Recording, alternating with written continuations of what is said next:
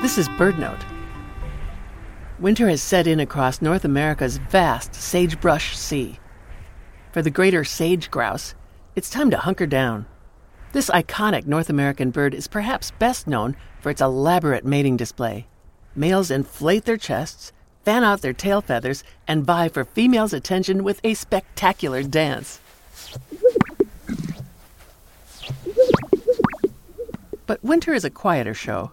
During winter, the sage grouse is wholly reliant on its namesake species, sagebrush, both for shelter and for food. You see, most grouse species eat small rocks and stones and store them in a muscular part of their stomach known as the gizzard. When the gizzard contracts, the roughage helps the grouse grind up its food. But sage grouse don't have a muscular gizzard and they don't pick up stones.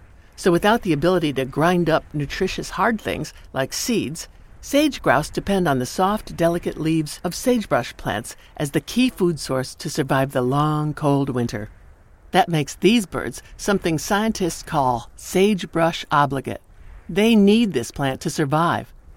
When the veil of winter finally lifts, sagebrush will no longer be the only thing on the menu for the greater sage grouse.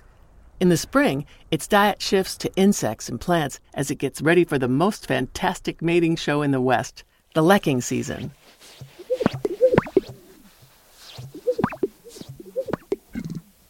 For BirdNote, I'm Mary McCann.